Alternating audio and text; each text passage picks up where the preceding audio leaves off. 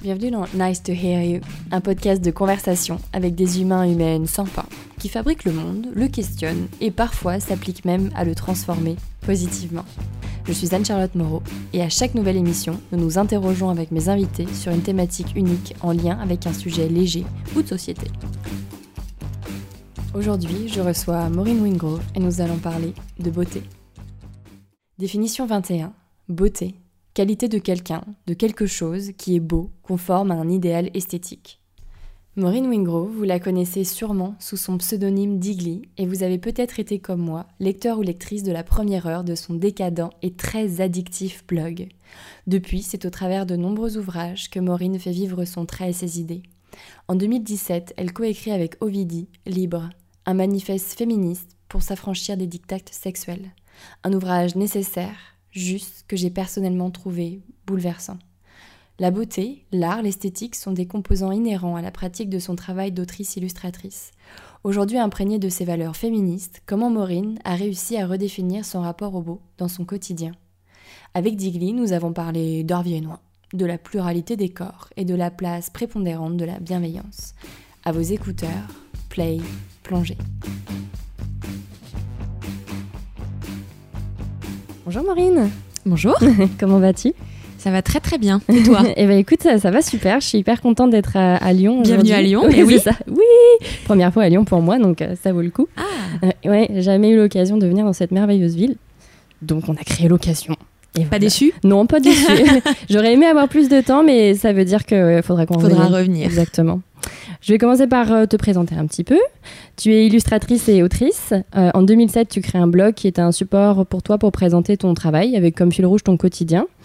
Et depuis, tu as publié de nombreux ouvrages avec en dernière date Libre, manifeste pour s'affranchir des dictats sexuels aux éditions Delcourt, coécrit avec Ovidie, autrice, journaliste et réalisatrice féministe, et Mémoire d'une jeune guenon dérangée, publié chez Michel Lafon, ton premier roman. Dont la sortie du deuxième tome est prévue le 11 octobre. On ne voit pas, mais je fais une petite danse de la joie. On est content. Enfin, ton travail d'illustratrice s'exprime aussi dans de nombreux secteurs, dont ceux de la presse, de la littérature jeunesse et de la publicité. Et tu l'as exprimé dans plusieurs interviews. Basile vient de sauter sur le canapé. J'ai descendu des je étages. Je le voyais derrière toi, je me suis dit, ah, j'ai vu de la prévenir, mais elle ne le voit pas. Basile me fait pas des Désolée. comme ça. je m'excuse pour mon chat un peu aventurier. tu l'as expliqué dans plusieurs interviews récemment, ton engagement féministe est devenu un prisme important dans ton travail. Oui. Ainsi qu'un vecteur de communication au travers de tes réseaux et dessins. Comme toujours, j'aimerais te poser la question rituelle de l'émission. La plus dure. Ouais, exactement. Mais aussi celle qui permet de, de se détendre un peu. On se met en route tranquillement. Pour connaître le regard que toi tu portes sur toi, Maureen, quel genre d'humaine es-tu sur la planète? Vous avez deux heures. C'est difficile, hein, mais hum, je peux peut-être dire quel genre d'humaine j'ai envie d'être et vers mmh. laquelle j'ai envie de tendre. Et je pense que hum, je pense que j'ai envie d'être quelqu'un qui baigne dans l'art et la littérature. Ça, c'est mon carburant. Et ensuite, moi, ce, qui, ce que ça me permet, c'est d'en ressortir des choses qui prennent la forme d'art ou de littérature et de liens aux autres. Euh, je pense que le féminisme, ça a aussi euh, nourri ce truc en moi d'envie de, de mieux communiquer, de me rassembler, de faire partie d'un tout. Et je crois que je crois que je me suis jamais sentie aussi euh, appartenir aux humains que là depuis euh, ces dernières années. Donc euh, je pense que je suis quelqu'un de foncièrement normal et humain et qui essaye de se servir de l'art et de la littérature pour et se nourrir et redonner derrière et communiquer en fait. Je pense. en tout cas, c'est ce vers quoi je, Mais je tends. Je pense que c'est pas mal déjà d'essayer d'avoir un impact positif, d'être positif et de trouver sa place en fait, ce qui, ce qui est un long chemin. Ah oui. La beauté a agité euh, de nombreux mouvements de pensée au cours des siècles et anime encore les discussions sous une forme contemporaine. Avant de rendre visite au concept d'esthétique, au dictat et à l'art, j'aimerais faire un petit saut dans le temps et échanger avec toi sur la place que le beau occupait dans ton vocabulaire, ton quotidien quand tu étais enfant. Est-ce que c'est une notion que l'on t'a apprise à apprécier? Oui, voilà. euh, oui, oui, oui. Euh par plusieurs, euh, plusieurs biais.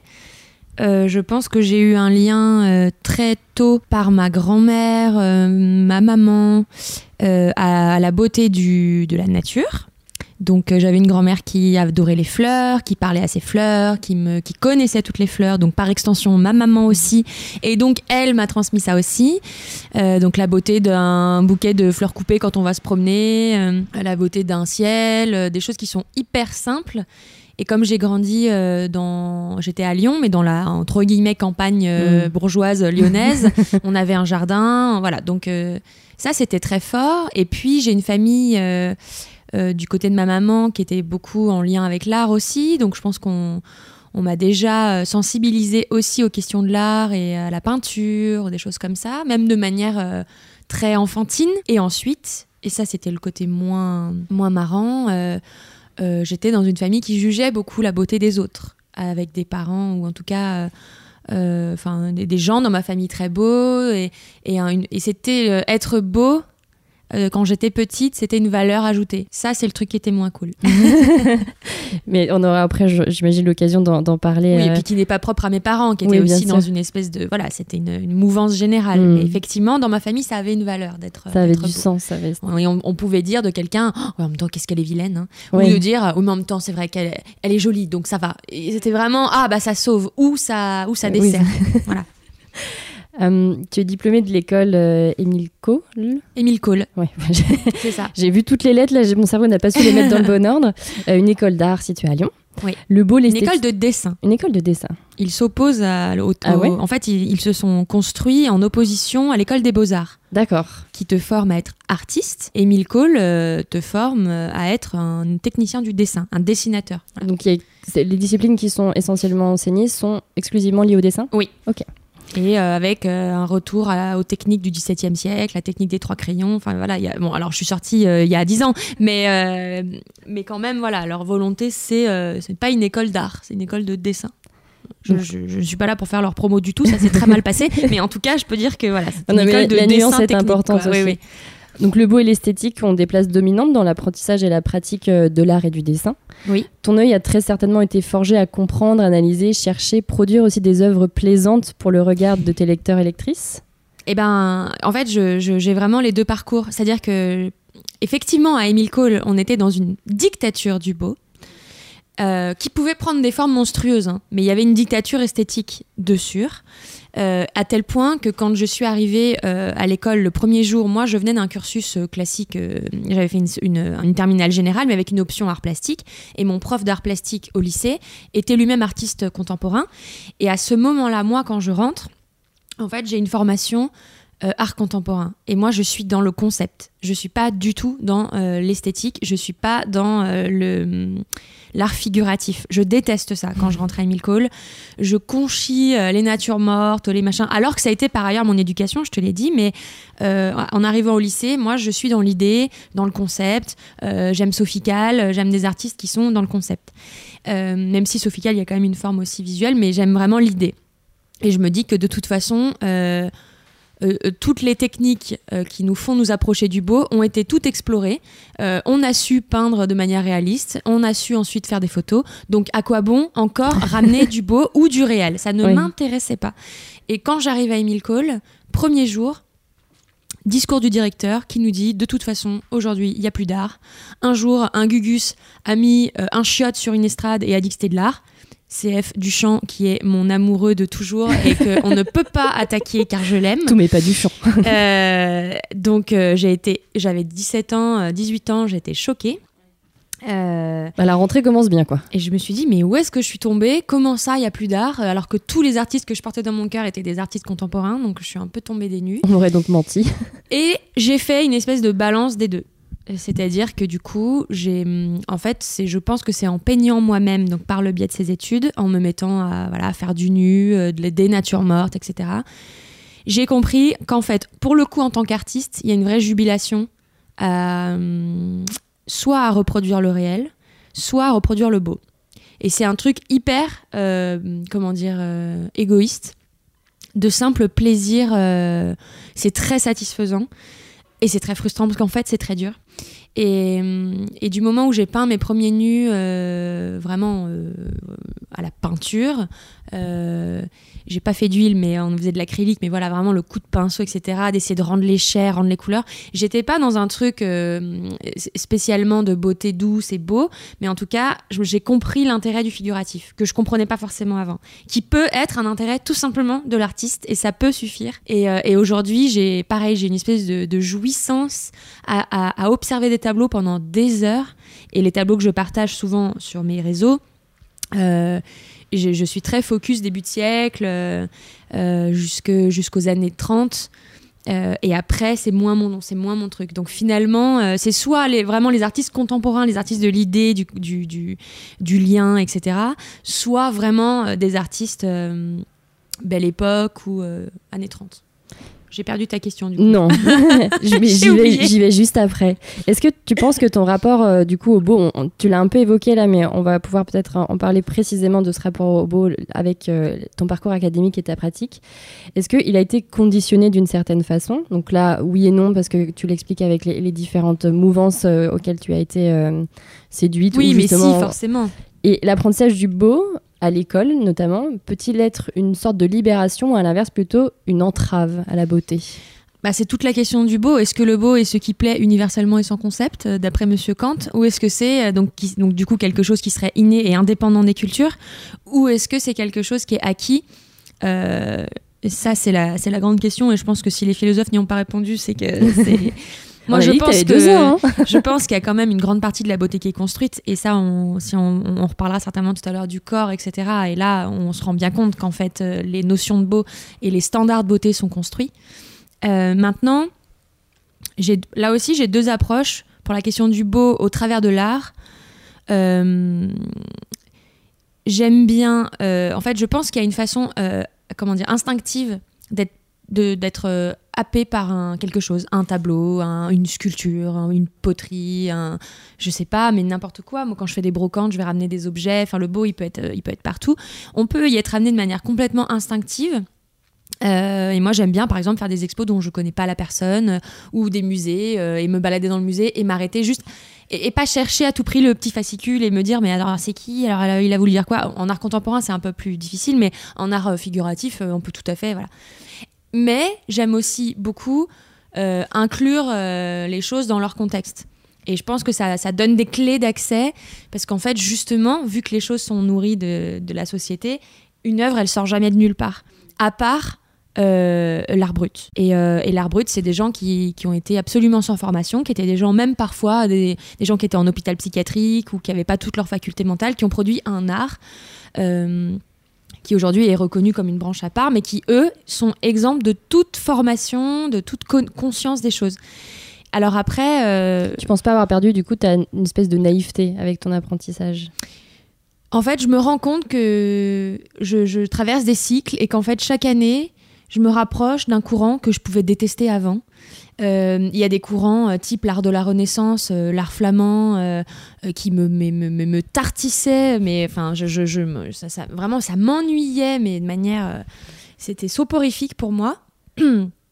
Et en fait, ce, que, ce, que ce, que ce dont je me rends compte, c'est qu'il y a, y a des, vraiment des ponts entre tout. Et que moi, du moment où bah, je me suis intéressée, par exemple, au tarot, au tarot de Marseille, qui vient de la Renaissance, et qu'en fait, l'iconographie du tarot ben, est typiquement 13e, 14e siècle, euh, plutôt 14e, et ben du coup, euh, ça m'a ramené à cet art du Moyen Âge et du début de la Renaissance, et ainsi de suite. Et donc en fait, mon rapport au beau, il est tout à fait nourri du contexte, euh, de ce qui m'intéresse à un moment X. Et, et, par ailleurs, je vais quand même apprécier le côté pictural du truc. Et maintenant, je me retrouve dans les musées avec mon chéri à, prendre en photo des zooms, des détails minuscules de peinture flamande, de genre un vase ou une, violette tombée, flânée par terre. Je me rends compte que hum, peut-être que l'enseignement cloisonne un peu, ça c'est certain. Et qu'on peut se dire, moi j'aime pas tel art, ou moi j'aime que cet art-là. Ça c'est un peu dommage à mon sens. Euh, moi je suis plutôt pour l'expérience et essayer d'ouvrir ses capteurs et d'aller dans une expo, d'aller dans un musée, d'aller dans la campagne, d'aller dans n'importe où et d'arriver à ouvrir un peu ses capteurs et de, trouver le beau. Euh, mais oui.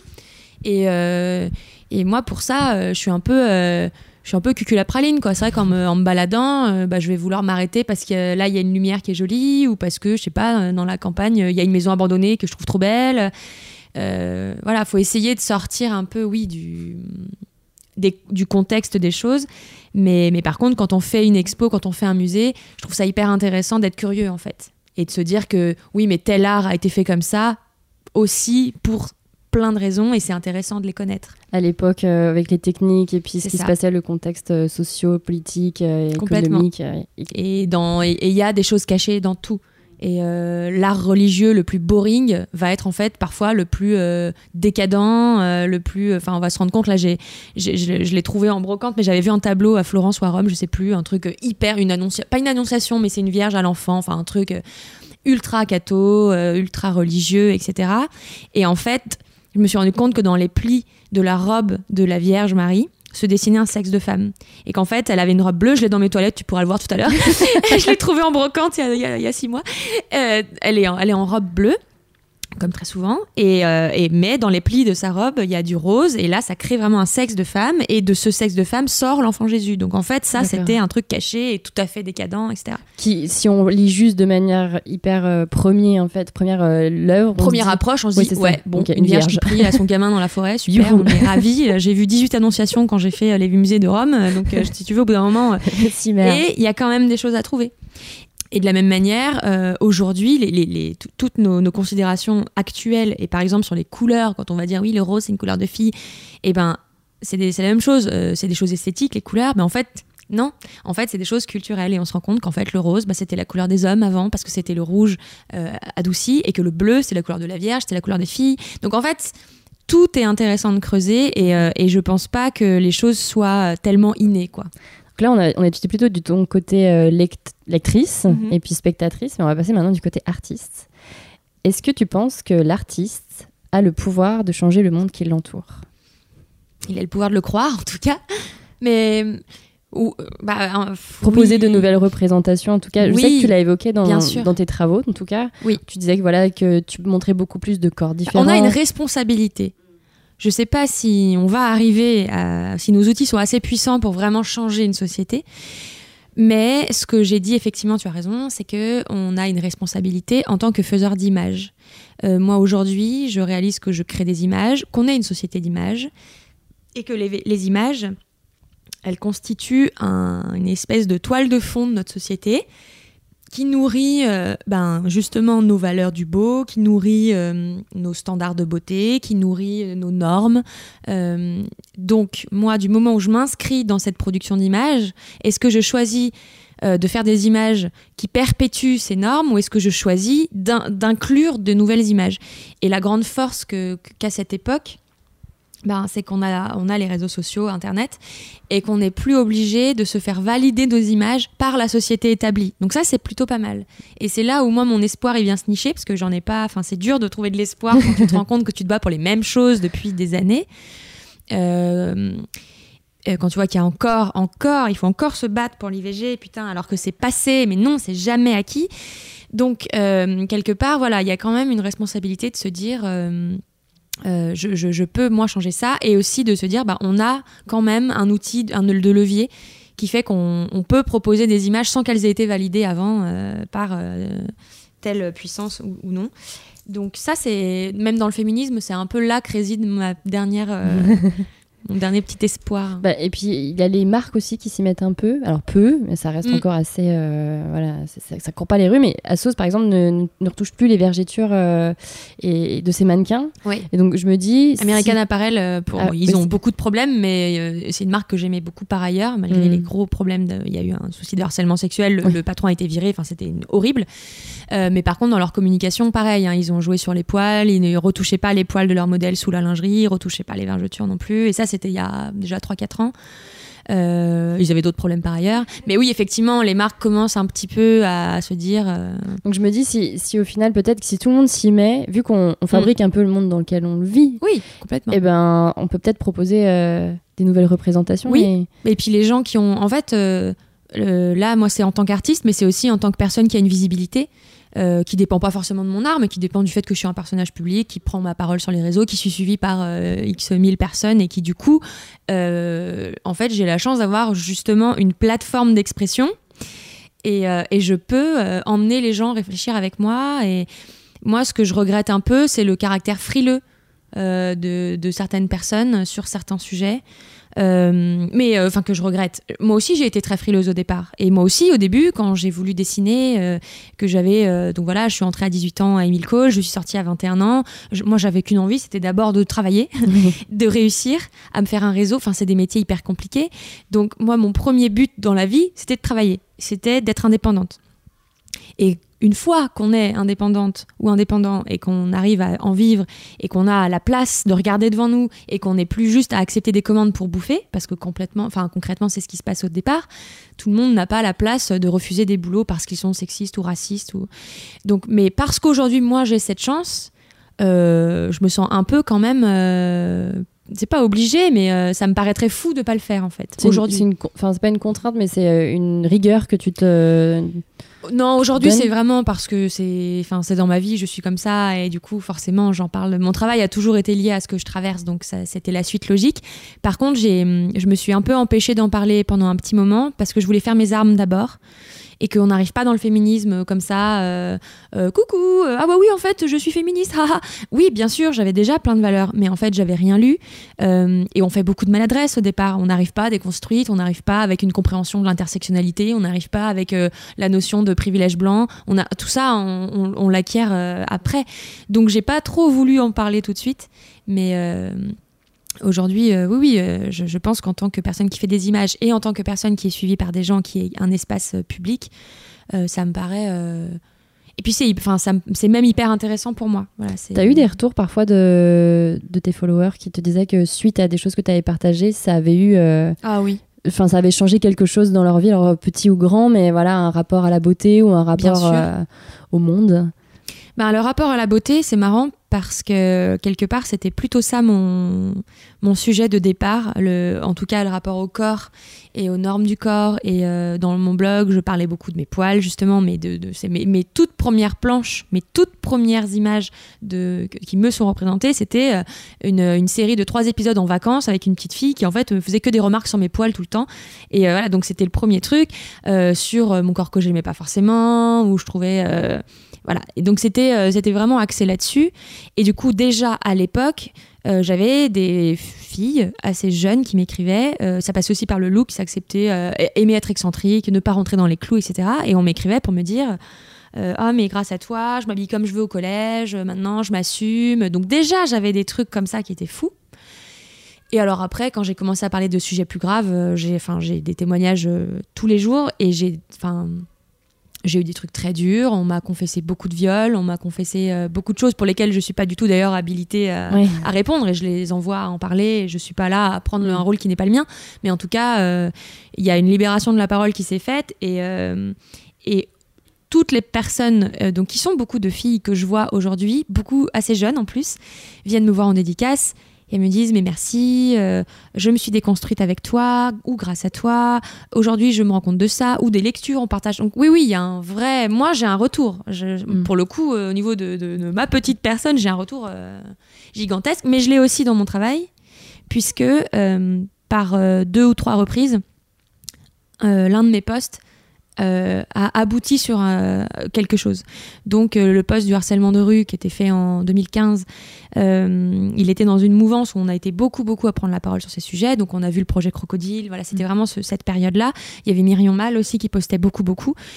Et donc, on a été tous les trois, donc Thomas Mathieu, Myriam Mal et moi-même, contactés par la secrétaire en fait de Pascal Boitard, qui était ministre des droits des femmes au départ, qui nous avait dit on vous a entendu, on va euh, essayer de faire quelque chose. Et ils ont essayé de mettre en place une, euh, une campagne anti-harcèlement de rue dans, les, dans la RATP.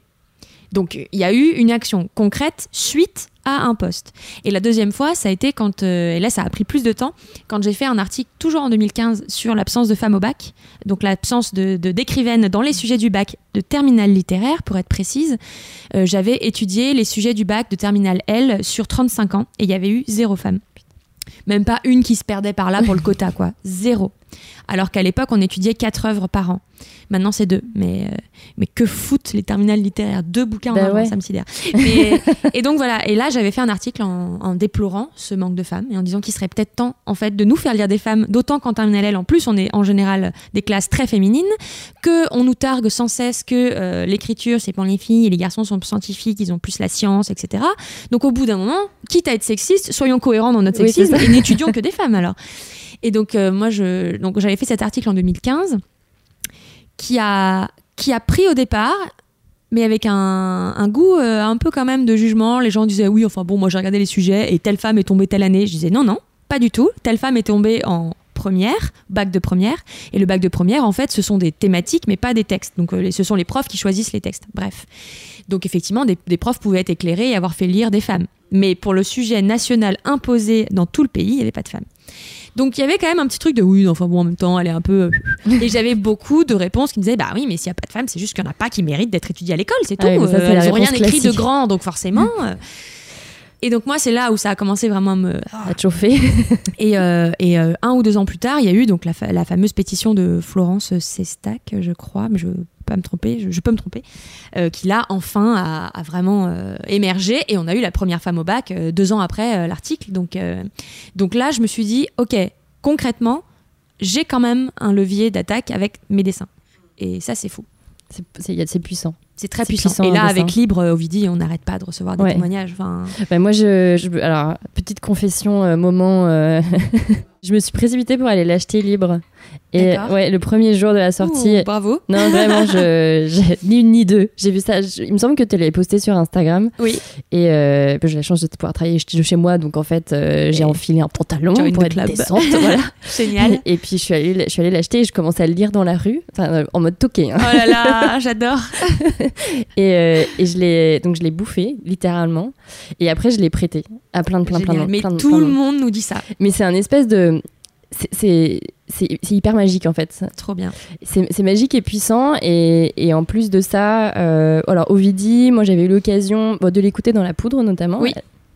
Et puis j'avais regardé un documentaire. euh, À quoi rêvent les jeunes filles, peut-être ou- euh, euh, alors je me rappelle plus du nom, c'est terrible. C'est le documentaire qui raconte l'histoire d'une femme en Suède. Ah oui, oui, oui. le truc pareil. là où les putains n'existent pas. Ouais, là où les putains n'existent pas, que j'ai eu la bonne idée de regarder un mercredi matin à 9h. Donc j'étais bien remontée après pour la fin de la ah ouais, journée. c'est terrible. ouais. T'as envie de, dernier. sauver le monde, de, Ouais. de remonter tes manches et tout. Et en fait, les deux, je l'ai je l'ai passé à, à même pas mal de copains aussi. Et, euh, enfin, ce livre est, est vraiment chouette. Mais- Merci. Non, mais- Merci, mais c'est ce qu'on lui souhaite. Euh, honnêtement, c'est ce qu'on a. Enfin, c'est ce qu'on lui souhaitait que il, il passe de personne en personne et qu'il franchisse euh, certains murs et que différentes générations se l'offrent ou de fille à mec, de mec à fille, de cousin à cousine, de grande sœur à petite sœur, euh, de père à fille. Enfin, il y a vraiment un. Il a un vrai parcours, il a une vraie vie. Et tu vois. euh, Mais puis, il a le mérite, je trouve, d'être à la fois très bien étayé. C'est tout- toutes les sources, c'est sourcé, Mm. c'est bien écrit, ça, ça balaye plein de sujets. Euh, il est Ah super bah, bien a- illustré. une- fait une thèse en philo. Et, enfin bon, c'est une tête, hein, Ovidie. Elle a, elle a un parcours universitaire qui est brillant et elle a vraiment une façon de, de construire sa pensée qui est extrêmement claire en fait. Ouais, c'est super limpide et Mm. euh, c'est vrai que c'est des par chapitre, par thématique. Et le fait en plus d'avoir l'occasion de bah, d'avoir justement toutes les illustrations, ça en rend. Je pense que ça, ça a permis à certains et certaines qui euh, peut-être avaient un peu peur d'avoir euh, un sujet assez euh, compliqué à aborder, de se dire bon. euh, je vais quand même pouvoir euh, voilà parcourir l'ouvrage et puis aussi me faire comprendre aussi peut-être parfois avec plus des images quand on est plus sensible à l'image donc c'est un concentré de tout parfaitement dosé pour moi Ah bah c'est gentil. ça me fait tellement plaisir parce que moi je. Bah, je, travaille avec fan. parce que j'étais une grande fan moi d'Ovidie. Euh, donc tu imagines bien que quand on m'a appelé pour me dire que me proposer de travailler avec elle, c'était un peu comme si on me proposait de travailler avec euh, le Père Noël ou Michael Fassbender. C'était un peu euh, bah euh, comme- oui. Toi je cite deux hommes. Ah, bah, voilà, bah, bravo. Et non vraiment c'est incroyable et et du coup, euh, oui, on a essayé de faire un truc qui se répond. Euh, moi, j'ai essayé d'apporter. euh, on a été chacune très autonome sur no- nos parties. Alors on a évidemment euh, discuté longuement avant que ça commence euh, sur, les, sur les chapitres, sur les sujets, sur la galerie de personnages, on a tout décidé ensemble. Euh, elle, elle avait déjà, c'était son projet au départ, donc elle avait déjà une, idée des chapitres qu'elle voulait aborder. mais comme il en manquait certains, c'est là où on a vraiment pu discuter et intégrer des choses, changer. Et par exemple, le chapitre sur la vulve, il a été rajouté à la fin. on avait, elle pensait faire un chapitre sur la masturbation féminine. Et en fait, on s'est rendu compte que c'était beaucoup trop anecdotique et que ça faisait plutôt partie d'un tout et que si les femmes ne se masturbaient pas, ou en tout cas avec beaucoup plus de honte et beaucoup plus de difficultés, euh, ça venait aussi d'un rejet de leur propre sexe et de la, du, côté tabou de ce sexe. Etc. Et donc en fait, on a, élargi et mm. on est revenu à la source euh, du problème.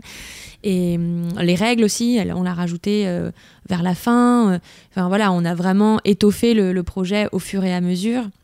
Mais après, dans le dessin, moi, j'ai essayé d'être euh, la plus proche de ce que je fais possible. Donc, euh, j'avais vraiment mon trait, mon, mon phrasé de, bah, de, par exemple, de ma BD Forever Beach. Enfin, on retrouve vraiment beaucoup de choses. Et l'idée, c'était de mélanger voilà, elle, un phrasé, même si elle est, elle est quand même hyper accessible, enfin, c'est pas du tout un truc universitaire euh, compliqué d'accès, mais, euh, mais elle, amène vraiment des sources, et c'est quelque chose de très construit. Et moi, j'amenais un peu plutôt la tranche de vie quotidienne et, et, tout ce qu'elle explique dans, le, dans un chapitre, j'essaye de l'illustrer dans une anecdote de vie de tous les jours qui arriverait à une galerie de personnages.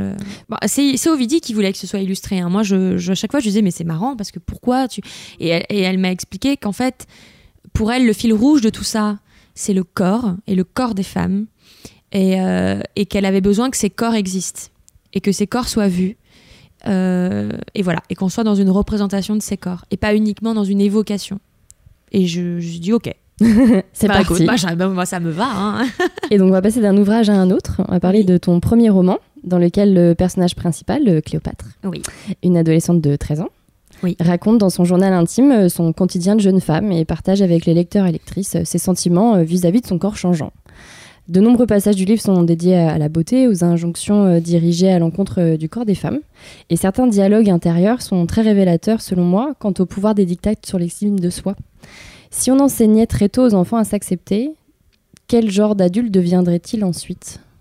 Bah, On gagnerait beaucoup de temps. Hein.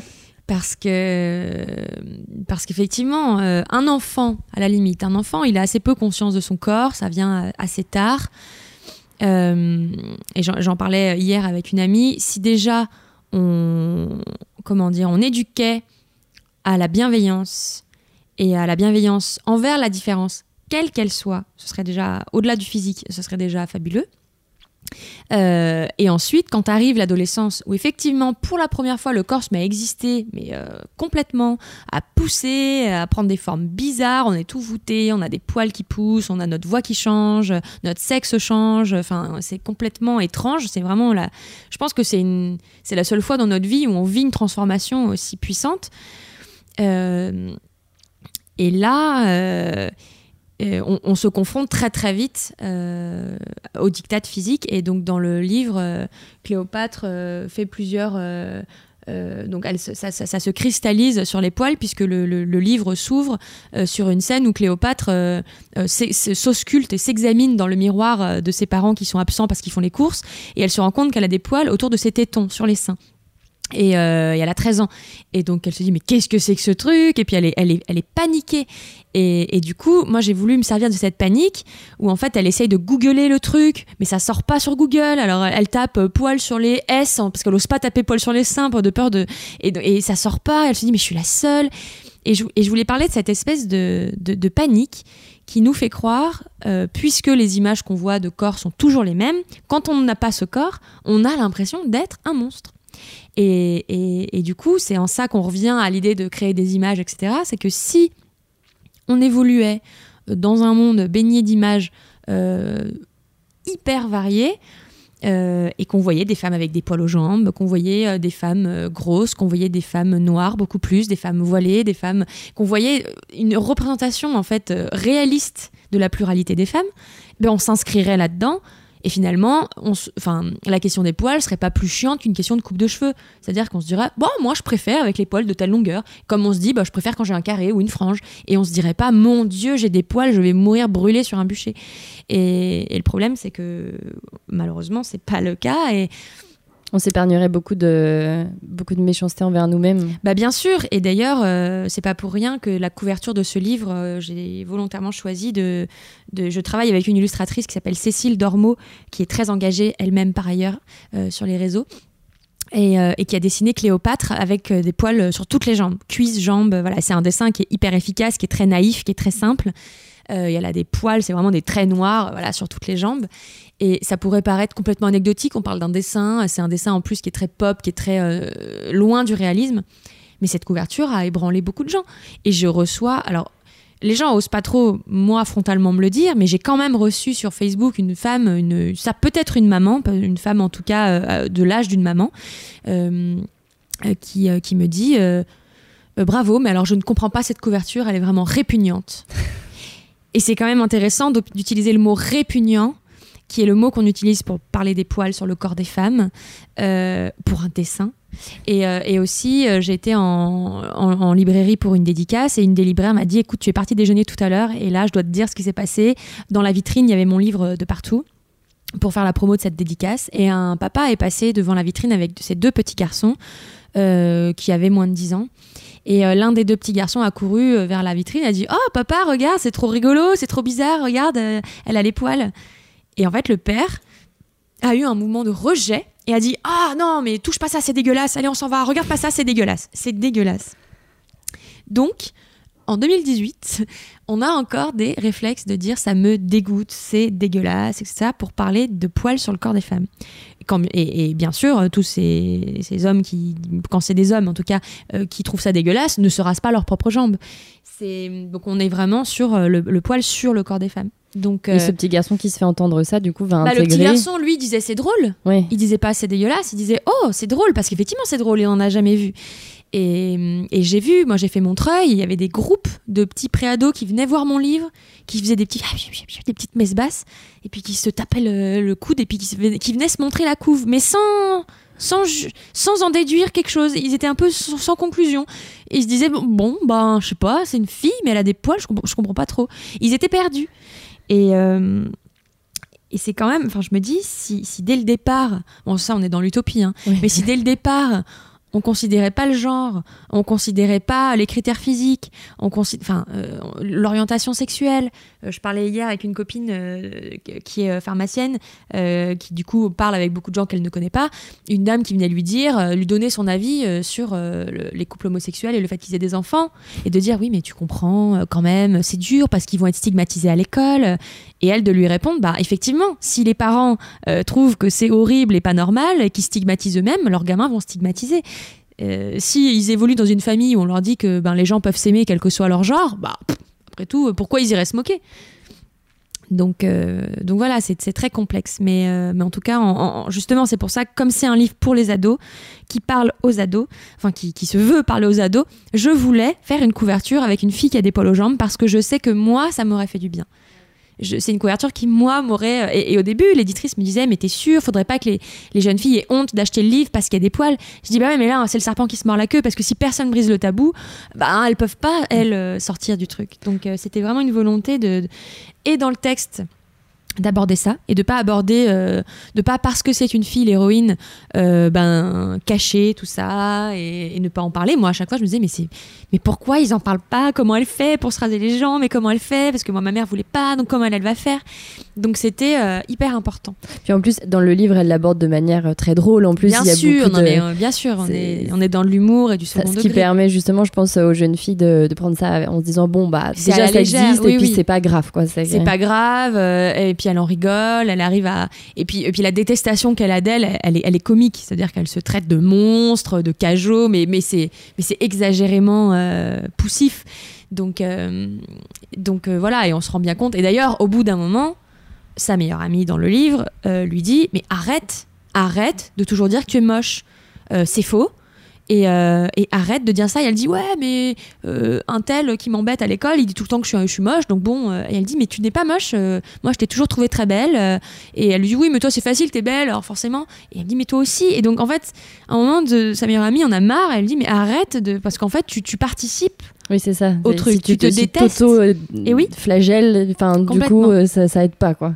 Et je voulais qu'on suive ce personnage de, dans cette mini-évolution, de se dire au départ, elle, elle a une vision d'elle dégueulasse, elle se déteste, etc. Et petit à petit, il y a un moment où elle se questionne, elle se dit finalement, je me suis plus trop regardée vraiment dans un miroir. Est-ce que je suis si moche que ça? Je ne sais plus. Je ne sais plus. La beauté, on l'a un peu dit tout à l'heure, c'est à la fois une notion universelle, subjective et dynamique. Euh, notre rapport à, celle-ci change, évolue en fonction des époques, des cultures. Dans nos sociétés occidentales contemporaines, il existe selon moi des, des consensus à ce sujet, euh, les nouvelles technologies finissant de gommer ou d'accentuer certains traits décisifs, le troupe promulgué par les magazines, la publicité, le cinéma, la musique, où la représentation de la beauté, du coup, est un business. Mm. Aujourd'hui, que veut dire être beau, être belle? En s'inscrivant dans les démarches de libération du corps, serait-il temps d'imaginer une nouvelle définition? Oui, je pense, et surtout ne pas en faire un but en soi. Et je pense, et ça, ça s'adresse plus aux femmes, parce que depuis qu'on est petite, quelque part plane un peu le poids de la beauté. Alors, une petite fille, elle est très jolie. Et ce qu'on dit d'un petit garçon, oh tu es très joli, on le dit quand il est bébé, mais quand c'est un petit garçon, voilà, qui commence à, à être. Euh, plutôt qu'il est costaud. Voilà, on va dire, oh bah oui, ou t'es rigolo, ou t'es fort, ou euh, nous ça va être tu es joli. On va tout de suite, ben ça, on le voit très bien. Les femmes sont constamment euh, jugées sur leur physique. Euh, notamment dans les médias. Donc il y a une espèce de d'injonction à être belle. Moi, c'est ce qui m'a le plus fait chier. Et c'est pour ça que pendant des années, je n'ai pas voulu me réclamer belle. Euh, je m'en foutais. Je me disais, bah, je serais bizarre, je serais euh, marrante ou je serais, je sais pas. Et donc, euh, j'avais des apparats hyper excentriques, etc. Mais parce que moi, je me disais, bah, de toute façon, je n'ai pas l'air de fitter dans ce truc, alors que je me rends compte qu'en fait, j'étais dans une norme et que j'avais déjà une chance d'être dans une espèce de, de norme acceptée, d'être blanche, d'être mince, d'être jeune, de tout ce que tu veux et que c'était très euh, finalement narcissique de me dire oh je suis horrible. Mais je me sentais pas belle. Et, et quelque part euh, ben je me suis dit ben oui mais tant mieux comme ça je serais tout le reste. J'essaierais d'être autre chose. Euh, et, j'ai galéré pour me dire bah je vais faire ça et ça. Et, et quand on me disait t'es belle je ça me rentrait par une oreille. Je me disais ouais ok enfin je crois pas mais bon c'est pas grave. Et donc il a fallu moi quand même que je réapprenne à me dire écoute c'est ok d'essayer de trouver de la beauté en soi de pas être en détestation de soi non plus mais je pense que moi, je suis, en fait, je suis tellement triste de voir des femmes. C'est pas un jugement, c'est plus une panique en moi, euh, pour qui tout repose sur le physique. Euh, et on a une mode comme ça, euh, cette mode de, des Nabila, de Kim Kardashian, etc., qui ne propose que leur corps. Je comprends en quoi c'est aussi important. Il y a quelque chose d'une prise de pouvoir aussi sur ce corps, et ça c'est important. Mais quand même, le problème, c'est que le corps, il est périssable et qu'on voit très bien qu'en plus, la beauté des femmes, elle est associée à la jeunesse des femmes. Donc, qu'est-ce qui se passe quand toute ta vie, tu as fait commerce d'un corps qui, à 45 ans, 50 ans, n'est plus perçu comme beau par la société? Qu'est-ce qui se passe à ce moment-là? Quelles ressources tu as en tant que femme euh, pour rebondir. Et ça, Mona Cholet, dans son bouquin Sorcière, elle en parle beaucoup de, cette, euh, de, cette boucle infernale de la femme jeune et des hommes qui euh, retournent vers des femmes jeunes à 50 ans et l'inverse qui est mm. beaucoup plus faux. Donc quelque part, moi j'ai un peu envie de dire, la beauté, bien sûr, c'est, on, l'admire dans l'art, dans la nature, on l'admire aussi chez les humains. Hein. Quelqu'un de beau, ben, c'est quelqu'un qui nous subjugue un peu, c'est quelqu'un peut-être pour qui les choses seront un peu plus simples parfois, mais ça doit pas être Déjà, c'est pas une qualité.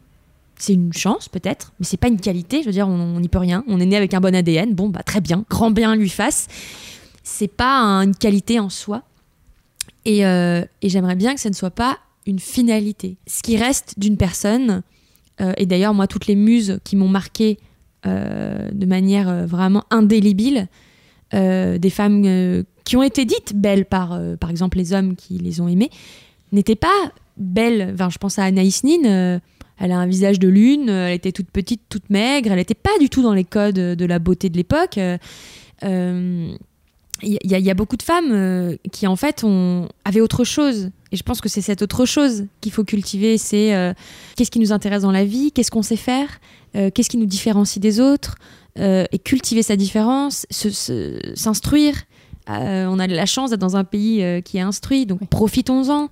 Et voilà, et ça n'empêche pas d'utiliser ces codes de la féminité, ça n'empêche pas euh, de se maquiller ou d'être extrêmement féminine. Ça, c'est des choses avec lesquelles j'ai fait la paix. Hein. Moi, j'adore les Rihanna et Beyoncé et compagnie, j'ai aucun problème.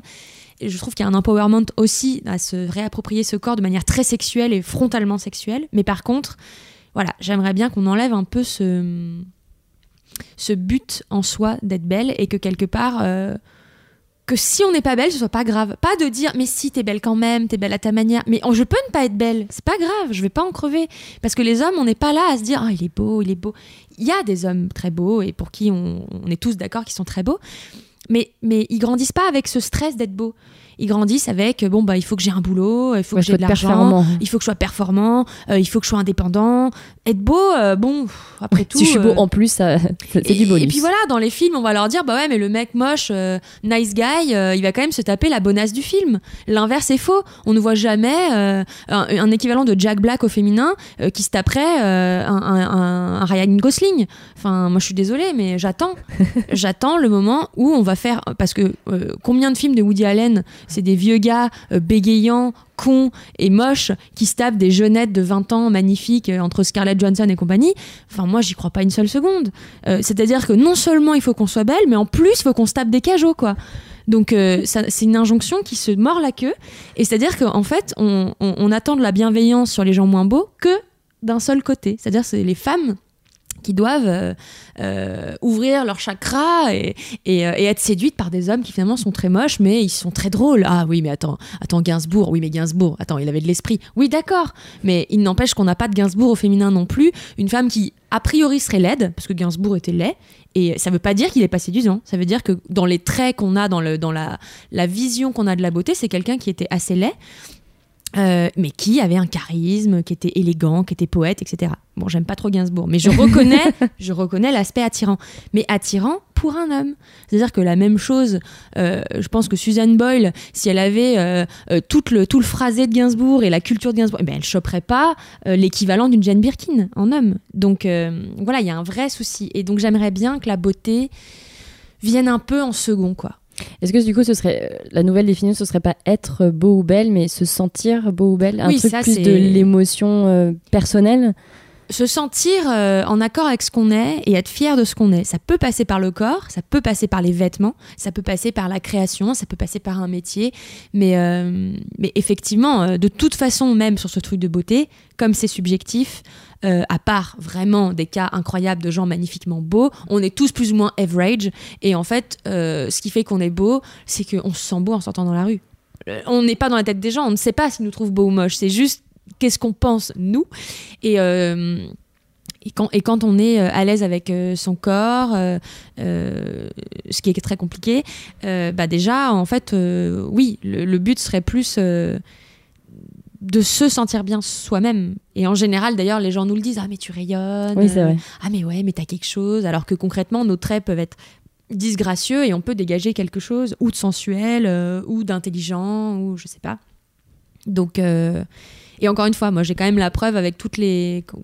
Parce qu'évidemment, on cherche des modèles et, les, femmes que j'ai croisées euh, dans, dans mes modèles un peu comme ça euh, n'étaient pas forcément des femmes qui avaient les critères dits, euh, enfin les critères de beauté classiques. Donc finalement, ça me laissait la place de me dire bon bah après tout euh, on peut y arriver quand même. Ça va Frida elle a quand même euh, un nœud sourcil et elle est une badass. et une moustache. Et une moustache c'est une grosse badass donc euh, c'est bon. Ah mais complètement. Et, très belle. Et en fait c'est ça qui est marrant c'est que les gens disaient malgré tout d'elle qu'elle était belle. Donc donc parfois même la beauté vient de quelque chose d'imperceptible. Elle vient d'une voix elle vient d'une façon de bouger quelque chose qu'on n'attend pas forcément aussi oui d'inédit ou de bah oui, d'original. Le, le, rare, l'original, euh, l'excentrique, il y a quelque chose de séduisant aussi là-dedans. Puis c'est vrai que moi, ce qui, en ce moment, je trouve qu'il y a une, une nouvelle forme d'injonction.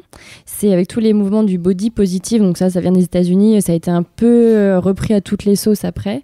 Mais est-ce que du coup, quand on incite les gens à être super body positive, est-ce que c'est pas du coup une nouvelle forme d'injonction ou si tu ne l'es pas, bah du coup, quand tu n'arrives pas à l'être, est-ce que tu tu peux te sentir un peu encore à côté de la plaque. Bah, être body positive, euh, c'est dans deux sens. C'est, c'est, ça veut dire être bienveillant envers les corps, donc envers le sien et les autres.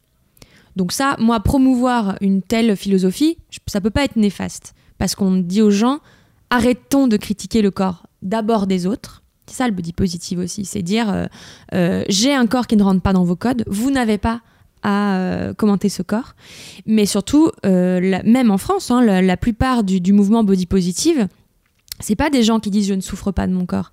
C'est des gens qui disent parce que je souffre de ce corps, j'ai le droit qu'il existe et je veux qu'il ait une place dans l'univers médiatique. Je lui donne une place et je vais apprendre à l'aimer. C'est très rare. Euh, parce que la société nous le permet pas. C'est très rare d'arriver euh, en étant obèse euh, et en disant mais bien sûr je suis super bien dans mon corps. Évidemment que c'est un travail excellent. Et soit on y parvient et à ce moment-là on est on, communique là-dessus et on dit voilà moi aujourd'hui j'aime mon corps ou j'aime mes vergetures ou mes poils ou mon ventre ou mes seins qui tombent etc ou alors on dit euh, bah, c'est très dur et j'apprends à m'aimer et je vois voilà euh, euh, j'ai une, une, copine qui s'appelle comment elle s'appelle sur Instagram maintenant? The Utoptimiste euh, Olga euh, voilà avec qui j'ai vraiment euh, enfin je l'ai suivie dans ce parcours là qui au début c'est quelqu'un qui sortait d'anorexie de boulimie qui se battait constamment avec ce corps et, un jour elle a décidé de lâcher et de laisser son corps être comme il est. Donc elle a pris euh, du poids et en fait euh, et elle se et, et aujourd'hui elle est dans une bienveillance. Mais ça mais ça fait euh, nous on se connaît depuis peut-être 5 ans et c'était un combat quotidien de dire bah voilà aujourd'hui j'ai fait un effort j'ai posté une photo de moi où je ne cache pas mes bourrelets. Hmm. Aujourd'hui je poste une photo de moi avec une repousse de mes mollets. Aujourd'hui et en fait ça va crescendo. Oui c'est ça c'est étape par étape. Et moi c'est pareil pour la question des poils et du maquillage c'est progressif. Hein. Et on, peut promouvoir une valeur et, derrière euh, prendre le temps de, bah, de se faire à cette valeur, de la tester, de voir. Et non, moi, l'injonction que je crains, moi, euh, inverser et on en parle dans le livre, c'est plutôt euh, les, nouvelles normes, les, en fait les, les, nouveaux atouts physiques. Euh, là, on a cristallisé l'atout sur les fesses, euh, et au départ, c'était, ça venait de personnes qui trouvaient qu'elles avaient un cul trop gros par mmh. rapport à la norme, qui disaient bah ouais, j'ai un gros cul et je suis bonne. Donc là, ok, mais c'est devenu euh, une nouvelle injonction physique euh, d'avoir euh, des, grosses fesses et puis on voit des trucs enfin moi Iggy Azalea on l'a perdu. Enfin je veux dire on l'a perdu. Je, l'aime hein, mais on l'a complètement perdu. Et, et en fait jusqu'où jusqu'où elle est libre tu vois c'est hyper compliqué. Donc voilà quand, quand, le, quand la libération devient nouvelle injonction voilà, oui c'est le gros problème mais je l'appliquerai peut-être pas au body positive. Je vois ce que tu veux dire. Dans, euh, on est, il faut pas qu'on devienne euh, en disant aimez-vous, aimez-vous, allez, vous êtes nuls si vous n'aimez pas votre corps, vous avez raté, vous avez raté. Moi, je trouve que pour suivre énormément de, comptes body positive, euh, moi, ça me fait du bien de voir des nanas qui doutent pas, parce que du coup, je me dis ça veut dire qu'on peut y arriver. mais j'en vois aussi énormément qui doutent et qui disent euh, bah, j'ai reçu tel message, tel message, tel message, mais moi je suis bien, et, euh, ou je ne suis pas bien, mais je sais que c'est important pour moi de le poster. Et je trouve qu'il y a quand même une transparence euh, pour l'instant qui, qui, est assez présente dans le mouvement body positive. On était sur les médias sociaux, on va y rester, parce que les médias sociaux ont complètement altéré notre rapport au monde. la consommation d'informations est massive tout en étant filtrée et choisie. Sur Instagram, de nombreux comptes ont bâti leur ligne éditoriale sur euh, la présentation d'images soigneusement sélectionnées. Consommer des informations esthétiques à longueur de journée serait donc une façon d'oublier, voire de nier le lait? Euh, bah, Je pense que ça dépend de ce qu'on choisit de suivre. Euh, moi, j'ai viré énormément de comptes Instagram trop esthétisants. j'ai viré énormément de comptes Instagram de mode aussi, puisque je me suis rendu compte que ça ne m'apportait plus rien. Euh, et c'est pas du tout un jugement de valeur. Hein. Là, on est sur vraiment qu'est-ce qui me fait du bien. Et effectivement, je me suis rendu compte que ce qui me faisait du bien, c'était de voir du lait et pas du lait. Euh, en fait, on, c'est marrant parce vrai, on, on, dit du lait, mais mm. voilà, en fait, euh, de voir des choses qui changent ou qui dérangent. Moi, j'ai toujours été attirée par ça, le côté excentrique, le côté différent. Et aujourd'hui, c'est ce qui me fait du bien. Euh, même dans le dessin, je me rends compte que les dessins qui me faisaient du bien, c'était les caricatures. Moi, j'ai grandi euh, vraiment avec euh, Bretéché, avec Reiser. Et donc, j'ai grandi avec des dessins moches euh, je, le dis avec grand plaisir parce que c'est volontairement des dessins qui étaient euh, sales, euh, avec des gros nez, avec des taches d'encre. et dans ce que j'aime raconter, ben, j'aime le trivial, j'aime la vulgarité, j'aime ce qui dérange. Et, en étant une femme, ça m'est souvent reproché d'ailleurs. Euh, parce que par ailleurs, euh, voilà, je, je m'exprime correctement, je parle de littérature, je parle de poésie, et parfois on vient encore me dire, ah là là, mais ouais, mais t'es tellement vulgaire dans tes BD. Je dis, ben, en fait, c'est marrant parce que dans mes BD, je suis objective. Dans mes BD, je les écris toujours d'après des réelles discussions que j'ai entendues, pour lesquelles je ne mets pas un filtre littéraire. Et en fait, dans toutes les BD que j'ai écrites, euh, j'ai juste posé un enregistreur sur la table et j'ai retranscrit les discussions telles quelles. Donc déjà, ce ne sont pas mes mots uniquement, ce sont les mots d'une société, d'une génération que je, je suis miroir. Moi, je renvoie. Mais ça dérange en tant que femme, euh, ça dérange de, de, montrer des femmes qui disent des gros mots, qui parlent de sexualité de manière crue, qui n'ont pas de ce filtre féminin, quoi.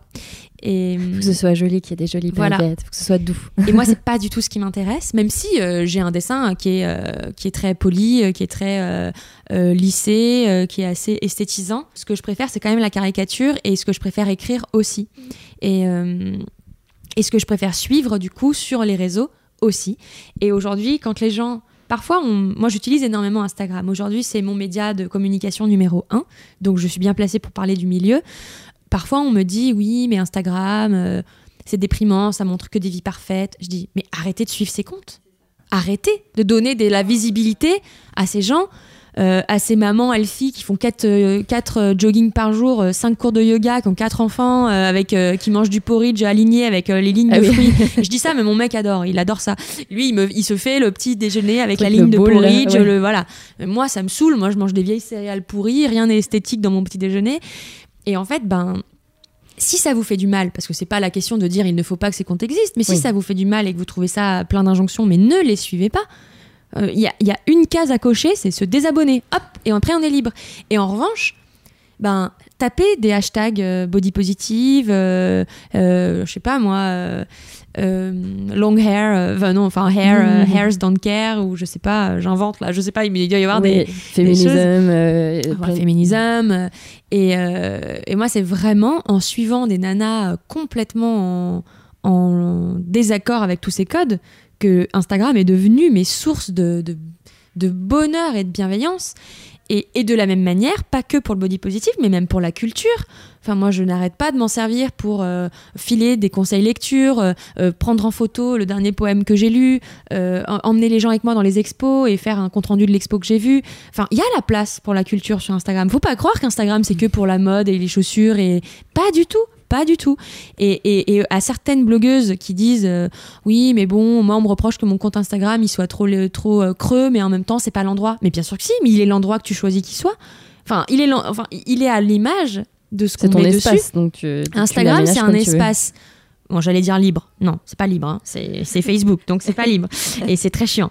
Et pour le moindre téton, on se fait supprimer, c'est un vrai problème. Mais c'est, en tout cas, une toile blanche euh, avec des règles, parce qu'on n'est pas chez soi, on est chez Instagram, donc il y a des règles. On accepte ou pas de les suivre, mais en tout cas, on met ce qui nous fait envie. Et euh, c'est trop facile. En fait, c'est encore une fois le serpent qui se mord la queue. C'est trop facile de dire parce qu'Instagram nous demande de. Alors évidemment, quand c'est des comptes professionnels pour la mode, etc., j'entends, mais fais deux comptes. en fait, tu fais ce que tu veux. Euh, il y a peut-être aussi une nouvelle façon de communiquer sur la mode et sur la beauté. Mais bien sûr, et qu'est-ce qui. En fait, c'est juste parce que c'est que forcément, après, il faut aussi se poser la question de quand on est dans un système qui est le système de la mode, euh, est-ce que ce système est prêt à s'ouvrir vraiment? Je ne suis pas sûre. Donc, euh, après, c'est des choix qu'il faut faire. Mais en tout cas, pour ce qui est de la de, des gens qui sont juste lecteurs ou lectrices, mais il y a tellement de comptes fascinants et intéressants. Il y a plein d'illustrateurs. Il y a, y a des gens qui font des comptes sur l'histoire de l'art. Mais moi, je suis au moins, je sais pas, une dizaine de comptes, euh, un, Insta Painting, euh, Instagram Paintings, qui, qui, te font mais de la culture jet en barre tous les jours. Euh, il y a vraiment de quoi faire, quoi. Donc arrêtons de suivre que des gens qui courent et, et, qui montent leur dernier maillot de bain, et parce qu'il y a autre chose. Il y a vraiment autre chose.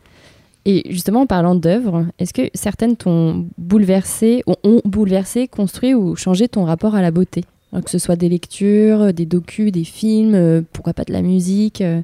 Eh ben, les deux choses qui me viennent comme ça, euh, je pense qu'une des premières confrontations, ça a été Egon Schiele, chileux. c'est une peinture qui est très érotique et qui, est, et qui, a été aussi problématique euh, sur plusieurs aspects.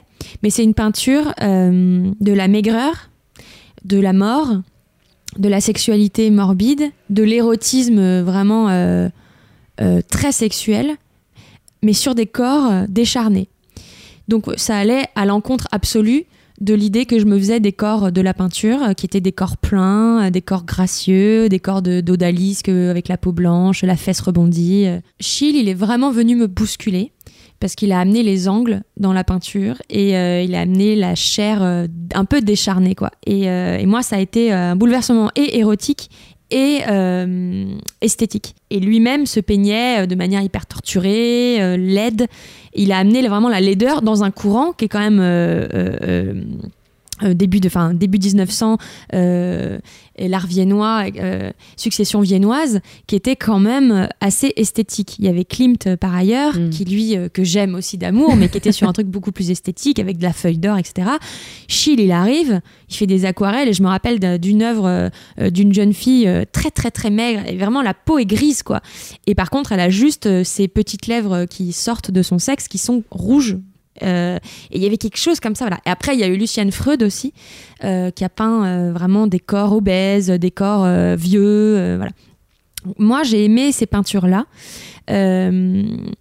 Et, et, ensuite, là, très récemment, dans mes lectures, il y a eu Beauté fatale de Mona Chollet, qui est un essai sur tout ça et qui condensera tout ce qu'on s'est dit là pendant une heure et que j'invite tout le monde à lire hommes et femmes.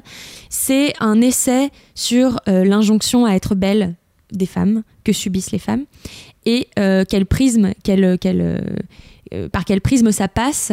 donc la mode, le maquillage, toutes les injonctions physiques. et, et c'est vraiment, mais c'est nourri, c'est réfléchi, c'est fascinant. Elle décortique énormément de choses et, euh, euh, et, aussi sur racisme de, de la presse féminine qui, qui, refuse de mettre des femmes noires en couverture parce que ça ne se vend pas. Euh, elle, va vraiment explorer cette image de la beauté qui serait une femme jeune, blanche, blonde, châtain, rousse, mince. et, voilà, elle, et elle, essaie de comprendre d'où ça vient et, et, elle essaie de comprendre pourquoi aujourd'hui on est un peu tombé dans le piège parce que qu'est-ce que c'est génial de se maquiller et qu'est-ce que c'est génial de s'acheter le dernier sac à la mode et qu'est-ce qu'on se sent puissante euh, quand euh, on a la dernière robe ou quand on a fait une bonne manucure et, et c'est pas en disant c'est nul arrêtez de faire ça. C'est se dire qu'est-ce qui s'est passé comprendre pourquoi ça nous fait du bien ou du mal en fait. Et pour qu'est-ce qu'on a intériorisé comme geste qui en fait participe euh, participe à notre domination? Mais je, trouve ça fascinant qui est. Peut-être que c'est juste moi qui les découvre, mais je trouve qu'en ce moment, il y a un vrai mouvement d'autrices surtout, euh, qui vont vraiment s'attaquer à des sujets précis. Donc là, la beauté, mais il y a aussi euh, les, les, règles, où ça a été euh, vraiment... y a... bah, Jack Parker, son Jack bouquin, vient de sortir en poche d'ailleurs, je vous le recommande.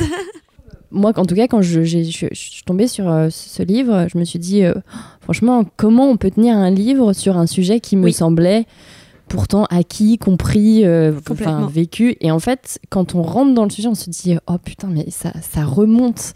C'est tellement complexe, il y a tellement de couches, il y a tellement de choses. Et donc, la beauté, c'est pareil. Et quand on commence à s'attaquer voilà, à plein de petites choses comme ça qui font de notre quotidien, on se dit mais en fait, euh, mais en fait je comprends vachement mieux pourquoi. Et ce qui permet ensuite de, bah, de se déconstruire. C'est ça, c'est que en fait, euh, là, quand on s'attaque à la beauté, on s'attaque à la conclusion. Mais ce qui est intéressant, c'est de chercher toutes les causes et, euh, pas de rester sur la conséquence, mais d'aller chercher euh, toutes les causes et d'où ça vient et, qu'est-ce que ça vient nourrir et, à quoi ça répond. Et là, on entre dans des choses fascinantes. Et, moi, dans, dans mon militantisme, évidemment, c'est des sujets que je, travaille, mais dans ma vie aussi. Euh, et, j'ai eu besoin de passer par plein de phases de test. Et je suis encore en phase de test. Et, je, je, me rends compte, c'est un peu la finalité de tout ça, mais je me rends compte que on revient à cette idée de inné ou acquis. Euh, la beauté, c'est aussi beaucoup de choses construites par notre société. Euh, et en fait, quelque chose qu'on voit très peu, on a tendance à le trouver laid. Et en fait, l'œil s'habitue à tout. Et, euh, au 19e siècle, on pouvait pas voir un genou sans être offusqué ou excité. Aujourd'hui, on peut pas voir une jambe poilue de femme sans sauter au plafond. Et, voilà. Donc, et, en fait, plus on suit de corps différents et plus on arrive à, à s'habituer et à savoir ce qu'on trouve vraiment laid ou pas. On va terminer avec une pensée positive pour nos auditeurs et auditrices pour clôturer euh, cette euh, merveilleuse discussion. Qu'est-ce que tu aimerais dire? J'aimerais continuer mon appel à la bienveillance. Et qu'on a beau aimer, ne pas aimer, avoir des idées, avoir des opinions, on est libre de tout ça. Mais euh, ne les jetons pas sur les autres euh, et, et, soyons bienveillants envers soi-même et envers les autres. C'est un peu, c'est un, un, peu le mot à la mode, mais en tout cas, euh, voilà, doux. On manque un peu de douceur, je pense. Et quand on a les poils longs, on est très douce. à noter. Merci beaucoup, Marine. Merci à toi. Merci à Maureen d'être venue questionner la beauté avec moi. Retrouvez les références de l'émission ainsi que des photos de notre échange sur le tout nouveau site nicetohearyou.fr. Si vous aimez l'émission, dites-le nous avec des étoiles sur iTunes ou Apple Podcasts. Et partagez l'info dans le d'une amie. Pour continuer la discussion et multiplier les ondes positives, rendez-vous sur Instagram at nthy underscore podcast. Des bisous tendres sur vos tympans curieux et à très vite